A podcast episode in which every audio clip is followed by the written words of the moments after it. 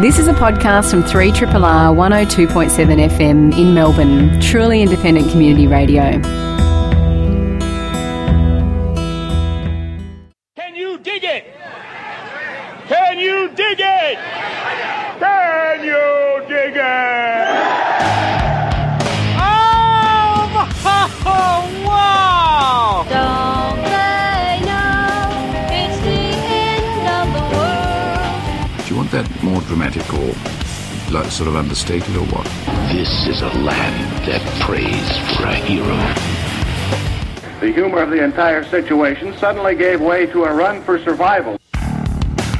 You are listening to Greening the Apocalypse on triple R one oh two point seven F M. Yes, good evening and welcome to this week's edition of Greening the Apocalypse, three R R R's weekly inquiry into ecology, energy and economics. Uh, that's better, I can hear myself with the thing plugged in.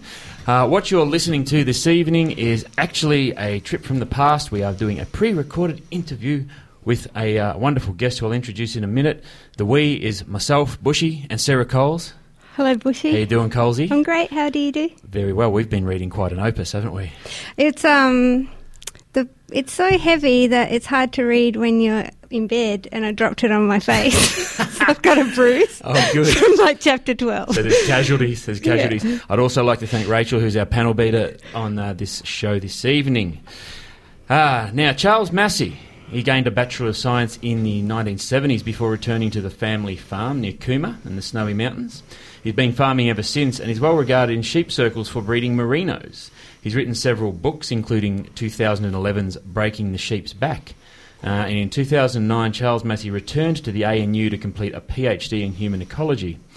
His latest book is Call of the Reed Warbler, and he explores regenerative agriculture, an approach to farming that rebuilds topsoil, increases biodiversity, and importantly for Australia, resurrects eroded land and combats climate change. Welcome to the show, Charles Massy. Oh, great to be here, Bushy and Sarah. Thank you. No problems. It's a very easy thing for people who live in cities and urban environments to lay criticism upon uh, modern farmers when we hear about topsoil loss and erosion, we hear about dry rivers and land clearing uh, with little or no first-hand experience of actually producing food. Uh, it is another thing altogether when a multi-generation farmer takes direct aim at his peers, their methods and indeed the very foundation of our modern civilisation. But like many farmers, you've made some mistakes, uh, and you, but you've learnt from them um, in very dramatic ways and undertaken nothing short of a radical transformation in your thinking and your approach. Can you take us back to uh, to your story, Charles, and how you came to be sitting here today? Yes, thanks, Bushy. I, I guess uh, for the sake of the listener, I'm in my mid-sixties, so I've had quite a, a life journey, including making a lot of the mistakes you could make in agriculture. I grew up on a farm, an only child, um and influenced very early on by a primary school teacher, which led to a great love of birds and wildlife. And so uh, I then set off to uni right in those halcyon days of the early seventies with big issues like Lake Pedder and Franklin River, and so I was passionate about that sort of stuff, doing zoology and, and a new course in uh, holistic thinking called Human Ecology, the first one in Australia, really. But at the age of twenty-two, my father had a heart attack, and I decided I'd go back and take over the family farm. And being an only child, and um, just because you grow up on a farm doesn't mean you know anything about managing a farm.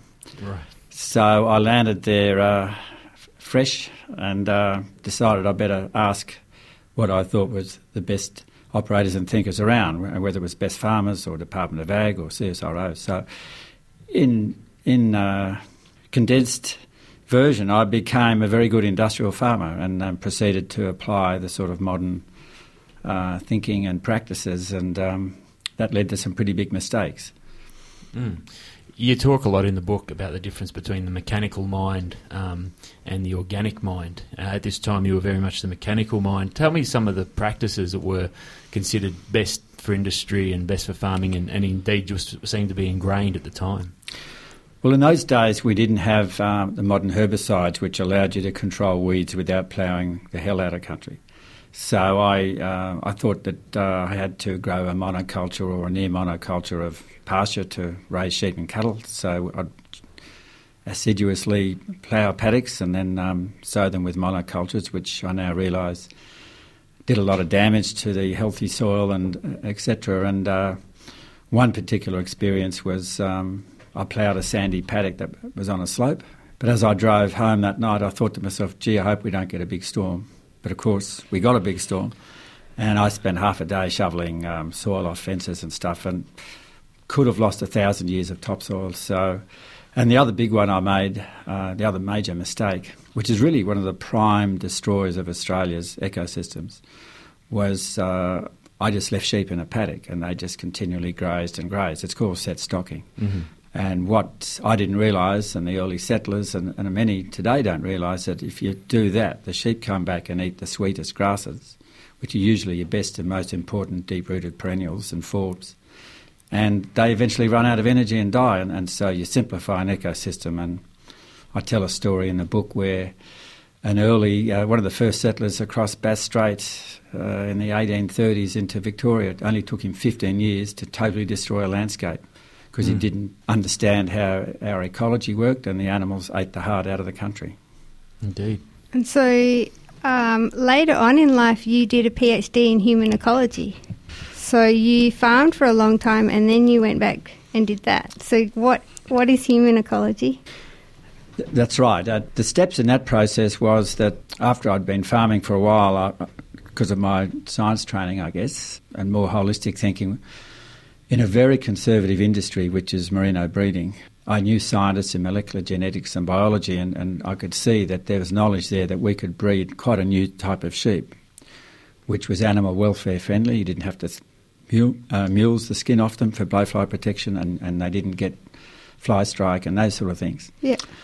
And so by that stage, I probably had two hundred clients across six states, and I was travelling seventy thousand kays a year.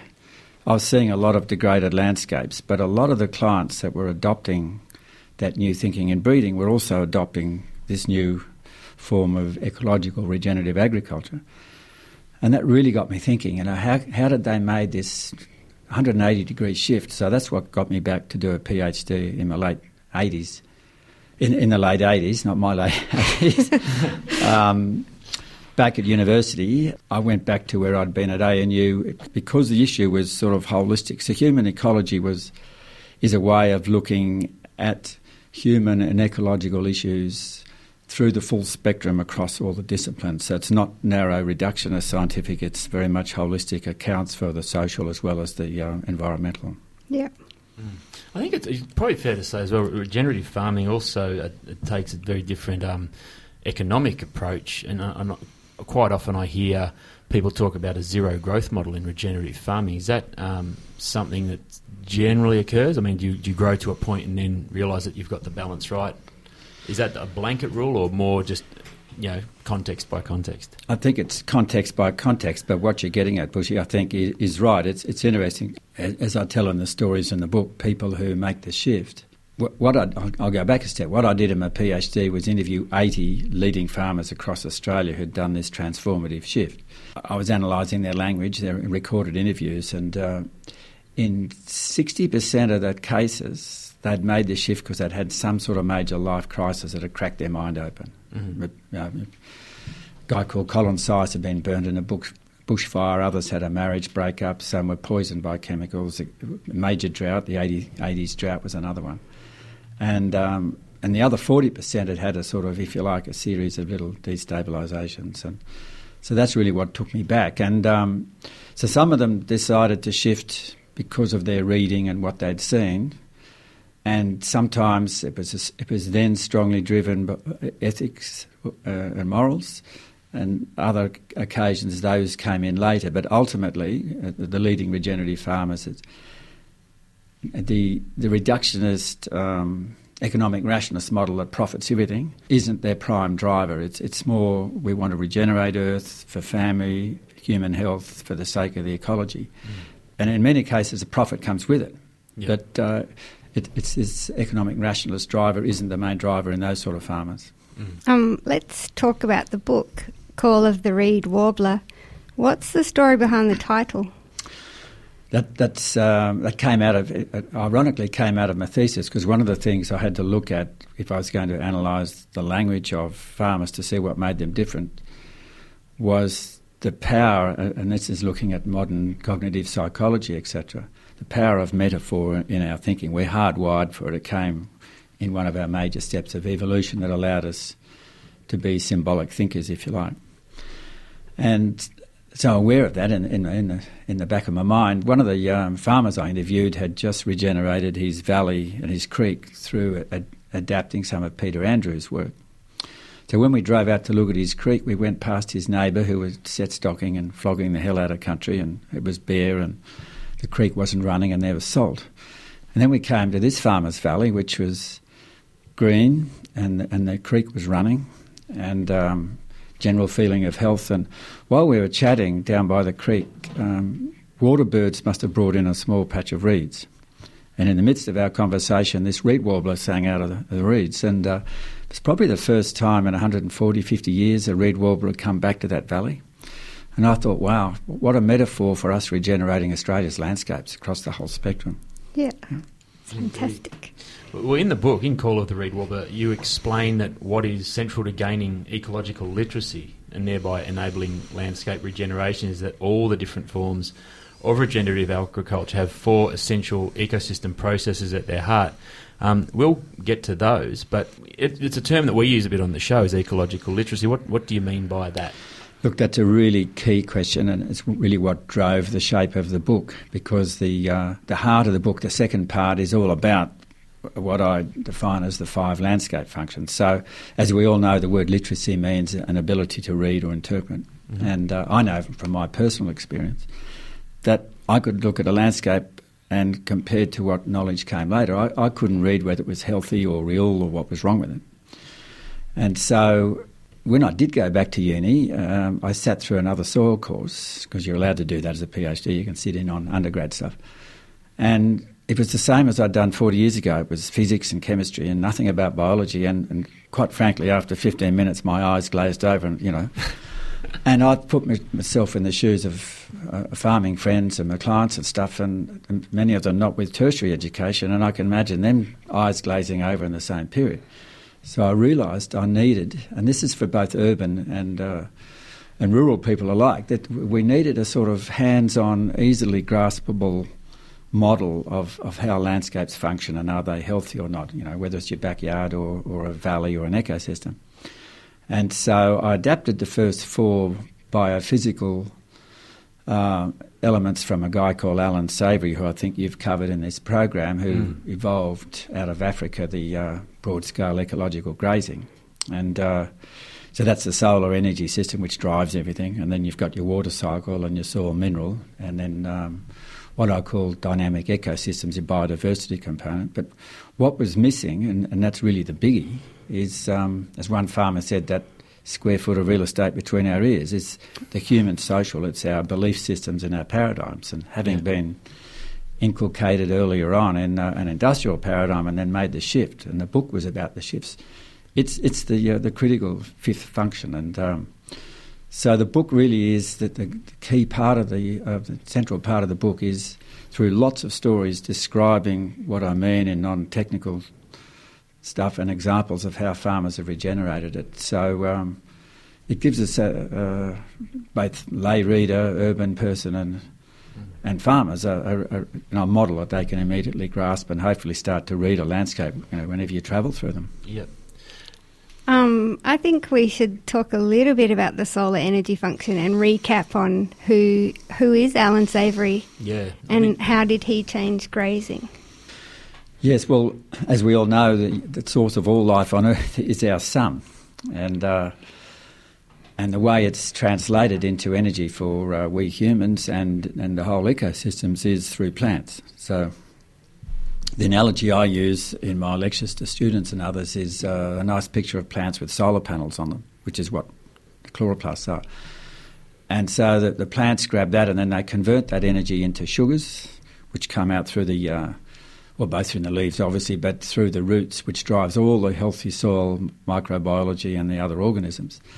And essentially, um, it's that energy via plants that drives our entire civilisation, whether it's the, our use of stored solar energy, fossil fuels, or, or contemporary solar energy. So that, that's the basis of the solar energy cycle. And um, Alan Savory was, uh, if you think about grasslands, they cover something like thirty percent of the Earth's surface. So they're a major part of, of uh, the non-ice landscape on Earth. And Alan Savory worked out, he was an ecologist in Zimbabwe, what was um, then Rhodesia, and he was a wildlife uh, ecologist, so he spent a lot of time watching the big animal herds. And then he became involved in uh, the Zimbabwean Civil War and, and was actually the founder of one of the crack guerrilla anti-guerrilla units called the Zulu Scouts, and where they had to go barefoot without food, without lights for two weeks on end. And he noticed that, because he went barefoot, that where those big herds had traversed the landscapes was actually, and we're talking about millions of animals, was actually the healthiest grasslands he'd ever seen.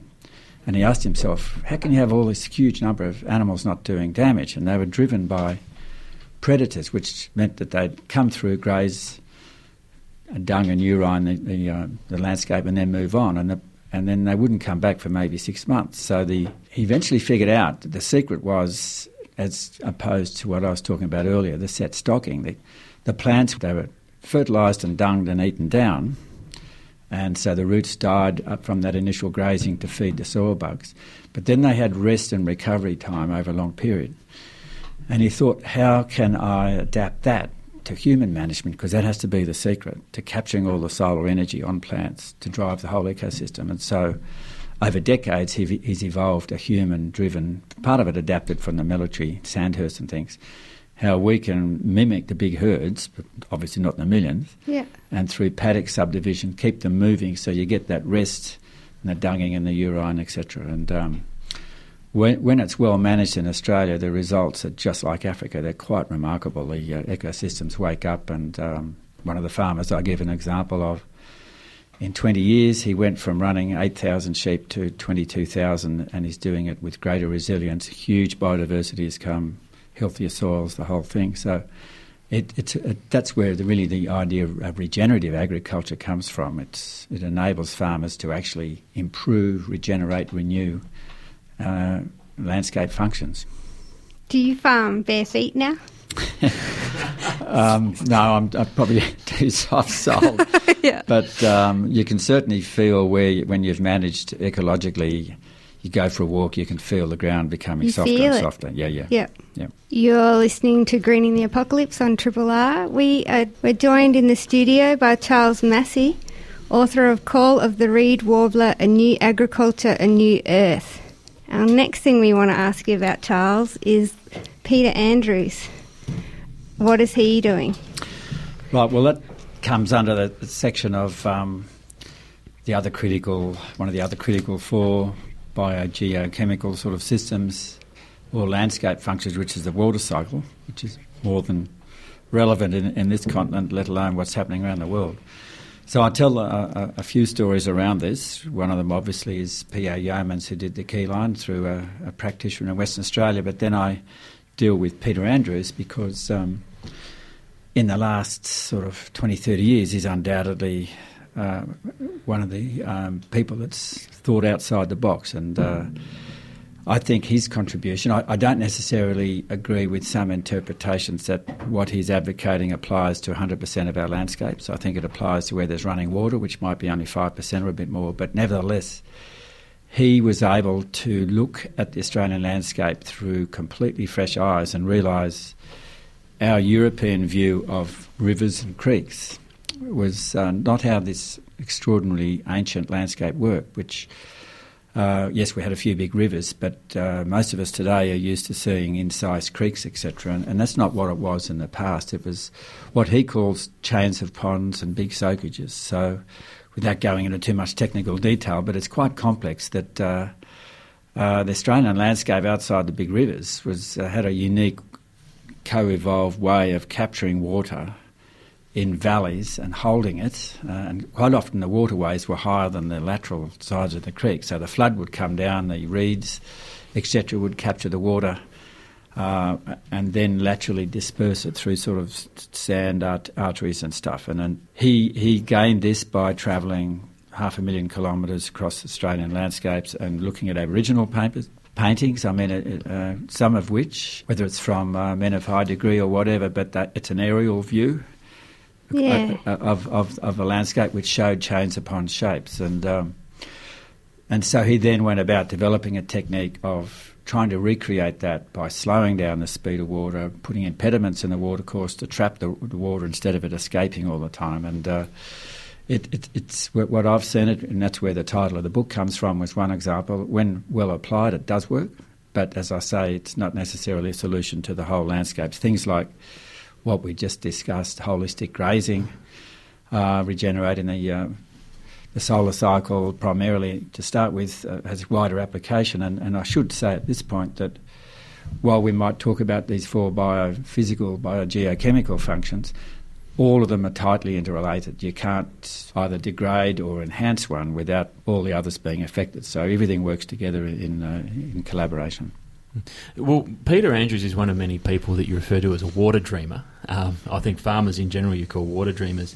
And salinity seems to be one of the more wicked ailments um, on his land that he was able to repair. So could you possibly expand a bit on some of those methods that he undertook to restore it, because they weren't always popular with the neighbours and people down the line, but they also, at the same time as they were working, they were really confounding, you know, scientists and a lot of other experts. It wasn't until down the track that the due credit was given to him. Yes, no, you're quite right. The, I, I adopted the uh, title Water Dreamers from, I think it was Michael Cathcart wrote a book about sort of early explorers chasing inland rivers and, and, and lakes and all that yeah. sort of stuff. And it's it's been a theme of, um, of Europeans in Australia searching for something that doesn't exist, like the big rivers or the mountain chains in the centre. Uh, if you go back a step, the, one of the reasons why Australian ecosystems collapse so quickly is that they function and are composed quite differently to w- where European agriculture and early Europeans came from. I mean, we're talking about northwestern Europe and then later uh, northeastern United States. You're talking about very young landscapes, some of them only post-glacial, you know, less than twelve thousand years, so chock full of nutrients, dark soil, humid atmosphere, uh, humid soils, and um, agri- the northern European agricultural techniques with big ploughs were adapted to that.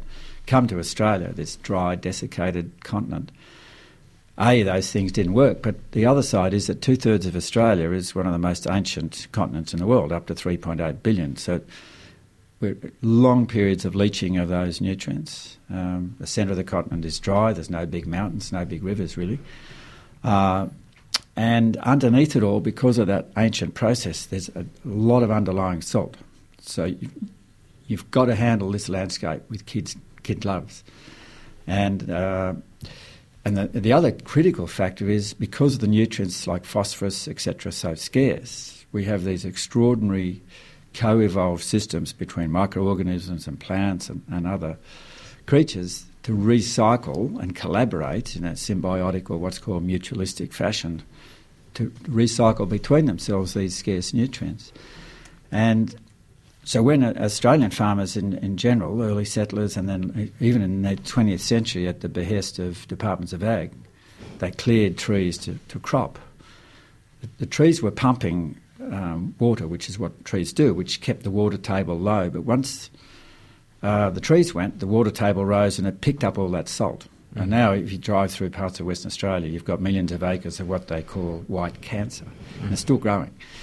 And Peter Andrews um, did, as I read it, did two things. He uh, he addressed the solution which um, other innovators do, which is that you've while you're trapping fresh water in your landscape, you're also putting in trees and, and other, other um, water pumps, if you like, mm. to distribute it. But he also recognised it wasn't just as simple as that. Uh, there's a lot of soil science and physics and chemistry. He saw that a healthy landscape had a, a lens over the top of the fresh, fresh water. Freshwater lens. Yeah. yeah.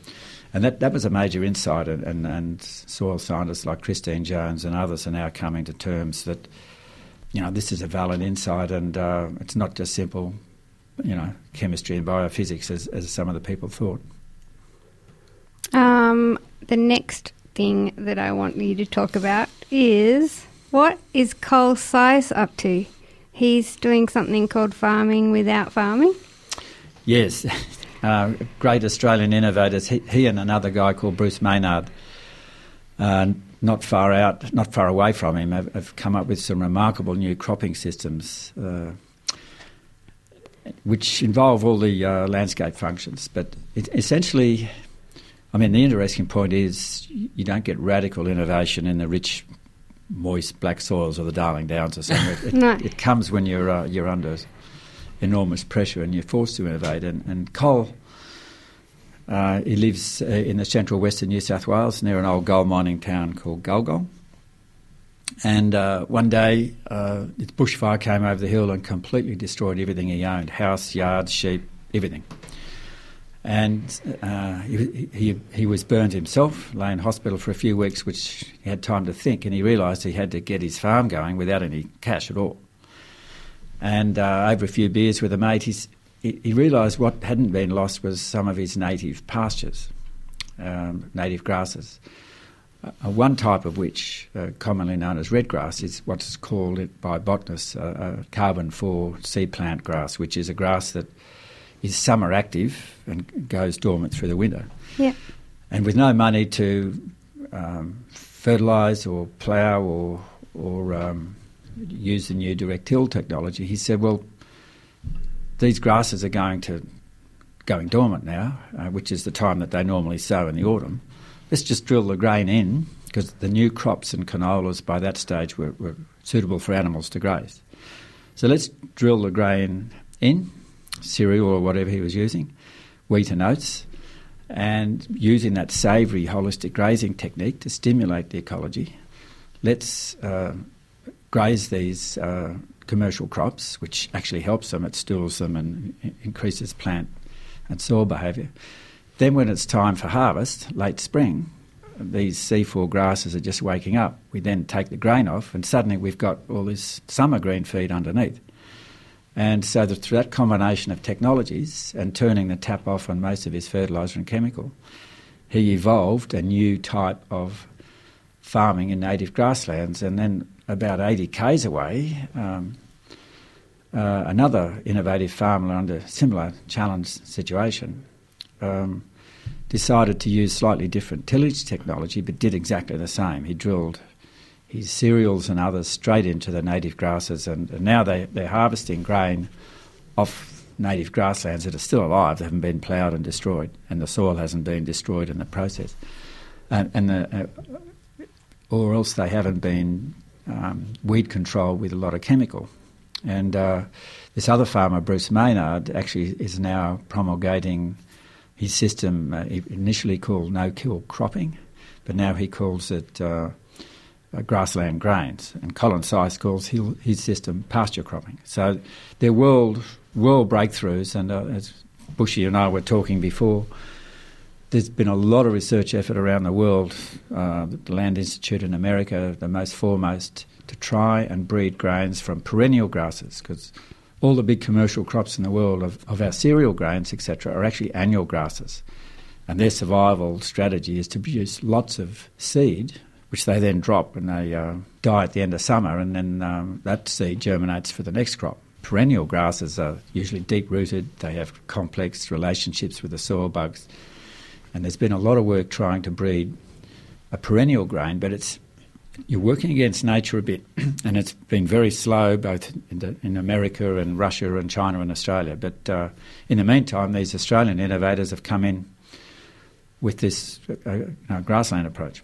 Well, that, that deep, uh, deep-rooted perennial cropping speaks a lot to um, the, that soil-mineral cycle that you discuss in the book. That's that third tenet. Um, speak to that idea of you know, inoculating biologically alive and healthy soils. Yeah, this this is a critical one, again, interrelated with the others, the soil-mineral cycle, because when um, the Big Bang occurred over thirteen billion years ago, the ninety-odd minerals and nutrients that we have in the earth were formed then. And so that some of them are critical ones, you know, copper, iron, manganese, magnesium, selenium. And the critical factor here, and this relates to urban food, uh, all our food and, and healthy nutrient food, is that if you have a biologically active, healthy soil, it's your soil bugs, particularly both bacteria and um, and, and your fungus, root fungus, which go out and source the nutrients in exchange for the plants giving them sugars. Mm-hmm. You start spraying and fertilising, you shut down all those guys hunting for you, and you end up with drug addict plants that get a limited range of nutrients you're giving them in the fertiliser. So the implications of a healthy mineral cycle through this biologically active soil is huge for human health, because a lot of the modern diseases come because we're not getting that full range of nutrients. Mm. And that that particular aspect there is very applicable. I mean, probably water cells and, and uh, uh, certainly the whole the whole gamut applies to the backyard urban farmer, but it, it's very applicable for the backyard gardener around Melbourne to possibly be the recipient of some very dead soils in the backyard, especially the last sort of thirty or forty years, where more and more of those uh, synthetic chemicals and fertilisers have been available off the shelf. Uh, and people that are struggling to grow food at home really need to reactivate those suburban soils too, don't they? Yeah, absolutely critical. I, my youngest daughter works in the uh, sort of sustainable food urban garden area in uh, in Melbourne, mm-hmm. so I'm aware that it's probably at the forefront of, of Australia in uh, ecologically Uh, active agriculture, urban agriculture and healthy food. But um, yes, it absolutely applies either in the paddock out on farms and, and certainly in the backyard, that if you can get uh, humus, compost going into healthy soils, chucking away your chemicals and especially your poisons and insecticides and herbicides, you'll reactivate that healthy soil and get those bugs working for you and, and building nutrient density into your food, which is the key to our health. Mm. It does seem to me... Um in some ways maybe a more scalable and an easier thing to do in the city, where we have such a, a vast input from all over the world of different fruits, vegetables, all those sorts of things, and inevitably there's a waste stream out of that that um, is probably quite hard to disperse over several hundred or thousand acres. But if you're a backyard gardener and you're not composting or using vermiculture or something like that, you're actually really letting a, a free and very valuable resource slip through your fingers. Absolutely spot on. It's that backyard compost heap where all your waste goes, both out of the kitchen and when you're harvesting your food or your lawn clippings or when you're trimming your hedges. It's the key to getting that those soil bugs, uh, your microbiology and wor- earthworms and all those other useful, what they call ecosystem engineers, into a healthy compost, put it on your garden for the next year, mm. and you've got the whole health cycle building actively, and, and human health and your whole family benefits tenfold. Indeed. Know. So stop putting out your green bins, people. Put it in the garden. I wanted to just t- briefly touch on one of my favourite parts of the book, which is in the soil mineral cycle section. And, um, Charles, you were writing about when you were a little kid and you're in the back of the car coming home from Christmas, and your one of your older cousins had married a biodynamic farmer. And the practice was quite new in Australia. And you write, the way my stepmother and father discussed this bloke, you would think he consorted with the devil and cavorted with nymphs and goblins as they danced around a fire under the moon. Um, so where are you at now with biodynamic farming? Well, um, you're quite right. Uh, biodynamics really didn't get going until uh, after the Second World War. And... Uh, uh, That was exactly as I remembered. I might have been six or seven, I think. So, and this guy looked differently. Uh, he's a lovely fellow, as I later found out. But it was the uh, nymphs and the goblins. So that was. It, you'd think it was some sort of magic voodoo stuff. Uh, was the way it was portrayed by traditional farming, and and but it's since having studied what um, Steiner did in evolving biodynamics, and good friends of mine who I feature in the book just down the road, who did come from Germany where it evolved. It is basically. Um, okay, there's a few elements that might be a bit way out for some to do with energies and other things, but essentially Steiner really laid down the framework of biodynamics in nineteen twenty-four, a series of lectures, and that was well before the developments in microscopes and modern microscopy and, and um, uh, microbiology. And so he intuitively already realised that the secret to healthy soil and mineral cycling, et cetera, and, and nutrient density in food was a healthy biological soil, much of which was microscopic and teeming by the billions, but which we couldn't see. And, and so a lot of his work was focused on enhancing through the special preparations he made from humus, et cetera, with uh, zillions of these creatures to spread them over his paddock to sort of, if you like, energise and, and recharge them. So that's that that was typical of what I'm talking about later in the um, the human social, the attitude, worldview, paradigm issue between something really radical and new and the old tried and tested methods. And uh, in many ways that sums the gulf that farmers have to shift quite often to a new regenerative approach. Mm. Indeed. Well, that the, the biodynamic leads us to the fourth functional component of landscape, and the book is, is broken up in these. And and you talk about the importance of dynamic ecosystems as the maximum diversity and health of integrated ecosystems at all levels. Let's speak to that a bit. Yeah, well, and it's, it quite rightly is on a level with the other three um, biogeochemical systems, and uh, we've found to our cost, uh, as industrial agri- agriculture uh, postulates efficiency, and particularly monocultures, mm-hmm. that uh, it, there's a great paradox in industrial ag. The more we spray weedicides and insecticides, the more problems we create, so the stronger you've got to put on the next lot of chemicals and the more chemicals you've got to put on, and you get into this endless round, and no one's worked out what's going on because um, the big multinationals who drive this whole system, it's in their interest to keep flogging yeah. the product. But we know that once you start pulling the rugs out from a complex system, you lose your disease control, your your, your uh, pest control operatives, et cetera, et cetera. And uh, the diversity of, particularly in Australia, these long co-evolved systems that have taken millions of years, um, you can't simplify them without paying a cost. And a, and a classic example is at home. When we were under traditional management, every four or five years, we'd get cleaned out by wingless grasshopper plague yep. regularly. So we had an instant drought every five, six years. My father told me about it starting in the twenties. They'd even eat the green paint off veranda posts and stuff. Jesus. And it, and it wasn't until I started to get complex complexity and, and dynamic ecosystems in by, first of all, through our holistic grazing, which built up diversity in, in the paddocks, and, and you had your spiders and everything else coming in your grassland sward. But we planted uh, lots of shrubs and trees. We've probably put in forty thousand now, and I've bred seed to get the old shrubs and stuff back in that have been lost. And so you're getting your predatory insects, your parasitic wasps and your birds. We haven't had a wingless grasshopper attack now in thirty years. So I, I couldn't put a dollar value on just enhancing that function. Mm-hmm. And that function can't work without a good solar energy cycle driving it, without a good water cycle from deeper roots and more absorbent soils.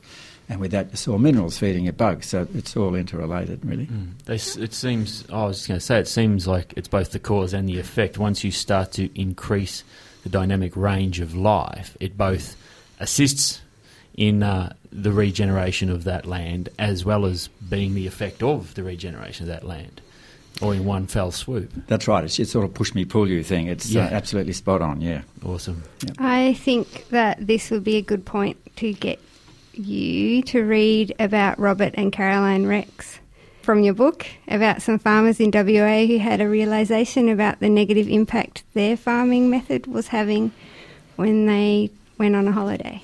Yeah, thanks, Sarah. Uh, look, I'll paraphrase some of it, uh, but Robert and Caroline run a sheep and cropping, uh, cropping operation in um, near a place called Darkin, in the, the really full-on industrial cropping area, sheep cropping area of Western Australia. And Uh, over two decades ago, their operation was typical of this sort of farming, um, based on past clearing, so there's a lot of salt in the landscape in places, uh, and they got rid of this complex ecodynamic system that I'm talking about. And they were also part of a leading farming advisory group, which really pushed full-on industrial agriculture. So, as, as he s- says, reading here from the book, we got full-on into it, into direct drilling. That was drilling straight into the soil based on a lot of herbicide use, glyphosate or Roundup. And it was fantastic, he says. We could do all these great things so quickly. We just got full on into the nitrogen, phosphorus, potassium, et cetera. We pushed things hard. But after that, the wheels began falling off and the costs were going up, the weeds were increasing, we were putting more fungicides out. And I just thought, no, this isn't working. What's more, the stock feed we were growing just had nothing in it for our ruminants, for their uh, sheep and cattle. It was like eating cardboard, and the soil was getting worse, everything was getting worse, the salt was getting worse, everything was more compacted, and it was just crap. And we just weren't feeling good about it. And then they started looking, he says, and they discovered some of the new regenerative schools. But then he finishes with this really evocative story. He's, he says that about fifteen years ago, just after chemical agriculture had fully ramped up, and I quote him, They used to have a holiday place down on the Walpole River, uh, which drains a lot of the uh, cropping region. All the rivers run into this estuary. And he said, we used to catch prawns in the river and catch oysters in the estuary at Walpole. We'd go down with a super bag, that's a super phosphate bag, empty one, and we'd just fill it up within half an hour, just mud oysters, and we'd go home and cook them. Then he told me about fifteen years ago, just after chemical agriculture had fully ramped up, we went down there for our holidays again. There were no oysters. The whole lot were dead, every one of them gone, and they've never come back. And that was after a really wet winter when there was just bare ground everywhere and everyone got into growing canola and insecticides, weedicides and all that sort of shit. And the prawns are gone too. In short, as I now describe, Rob had described the collapse of an estuarine ecosystem due to upstream poor landscape management, and this occurred in less than ten to fifteen years. It was a sobering lesson in time scales and fragile ecosystems. And then with... Because of this experience, Rob concluded it was the final trigger to them changing their approach. And he said, when you sit on that river now and you think of all this crap coming down the river because of what we're doing up here, that's what really gets me. The other farmers don't understand it. They think once it's run down the creek, it's gone, it's finished. But that sort of thing, I realised then that if we get it right here, this is where it starts. So it's a very powerful testimony. Indeed. And uh, and the entire swing that um, that Robert and Caroline have had speaks to that fifth tenet, which is that human social aspect. We don't have a great deal of time left, but can we speak to that a bit? Because I think that's one of the the the big ones that everyone, farmer or otherwise, can start to shift in supporting regenerative agriculture and, and, and better systems. No, that, that is a key question. And um, as I said before, it's that one square foot of real estate between our ears. It's, it's the big issue. Uh, which is why I went back and did a PhD, in which this book has really come out of all those stories and experiences. Um, and one of the things I looked at is, is when you're trained in a particular way of thinking, it, it, the paradigm that you adopt or the worldview is incredibly powerful. It's sort of your own connections and your peers and everyone you respect. And to start to overthrow that and step outside, it's like changing tribes and... Uh, mm. It can be very lonely and challenging, and uh, as I said before, it needed some sort of shock for a lot of these people to change. But I would argue powerfully, um, well, first of all, the book, the book shows how and why people change through those sort of experiences that we've just related. But probably the issue we haven't discussed, and it really overlays the whole book, is that we now know Earth has moved into a whole new geological era called the Anthropocene. And, and I don't think few people realise it makes world wars look like baby events. This is, despite their political uh, leaders being sceptical, where I am at A N U, we've got some of the world leaders in climate and physics and chemistry and uh, frog ecology, bird ecology, landscape ecology, and ninety-five percent plus are saying the major Earth systems that sustain this living complex globe are under major threat. Some of them beyond safe boundaries now, and we don't know wh- what's going to happen if they collapse or get to a runaway event. So that's the big context. If ever there's a reason for change, for not just we farmers, but from the way urban people demand healthy food, because uh, their demand decisions translate whether you foster the industrial system or a healthy alternate agriculture. Uh, I would have thought this is the greatest of all reasons in the entire history of our species to start thinking about changing how we approach life and our worldviews. Indeed. um, for me personally, my favourite part of your book is an anecdote at the start of chapter fifteen about what you saw when you were a young hiker in the mountains of New Zealand. Uh, could you please tell that anecdote to the listeners? Yeah, it's, it's an important instructive one about the European mind that we're sort of talking about hitting the Australian landscape. When I was young and silly uni student, I did a lot of rock climbing and mountaineering. And one of my early trips to New Zealand, uh, I was walking up the head of the Tasman Glacier with an experienced New Zealand climber. And we were carrying heavy packs, and I stopped for a rest. And the ice was all red, and I chipped around with the ice axe and said to him rather naively, is this algae or something? And rather aggressively he said, no, that's your bloody Mallee drought of the nineteen thirties. But it wasn't just the Mallee, it was the Wimmera, um, the big drought of that period. It was from out Broken Hill, the South Australian pastoral country, and we'd actually lost millions upon millions of tonnes of soil that had gone four thousand kilometres across the Tasman and turned the New Zealand Alps red. That's happened five times, and the lesson of human history is that you destroy your soils, civilisations collapse, and at the moment where the loss of soil around the world is accelerating. And um, I guess it's um, that's what really one of the big issues in this book is that, um, that the lessons of history are very powerful, and um, it's time we sort of turn those things around. But that really impacted me, that experience, as you pointed out. Charles, thanks so much for your time this evening. No, it was a pleasure coming in, uh, both Bushy and Sarah. Thank you. No worries at all. Thank you very much, Rachel, for being our panel beater.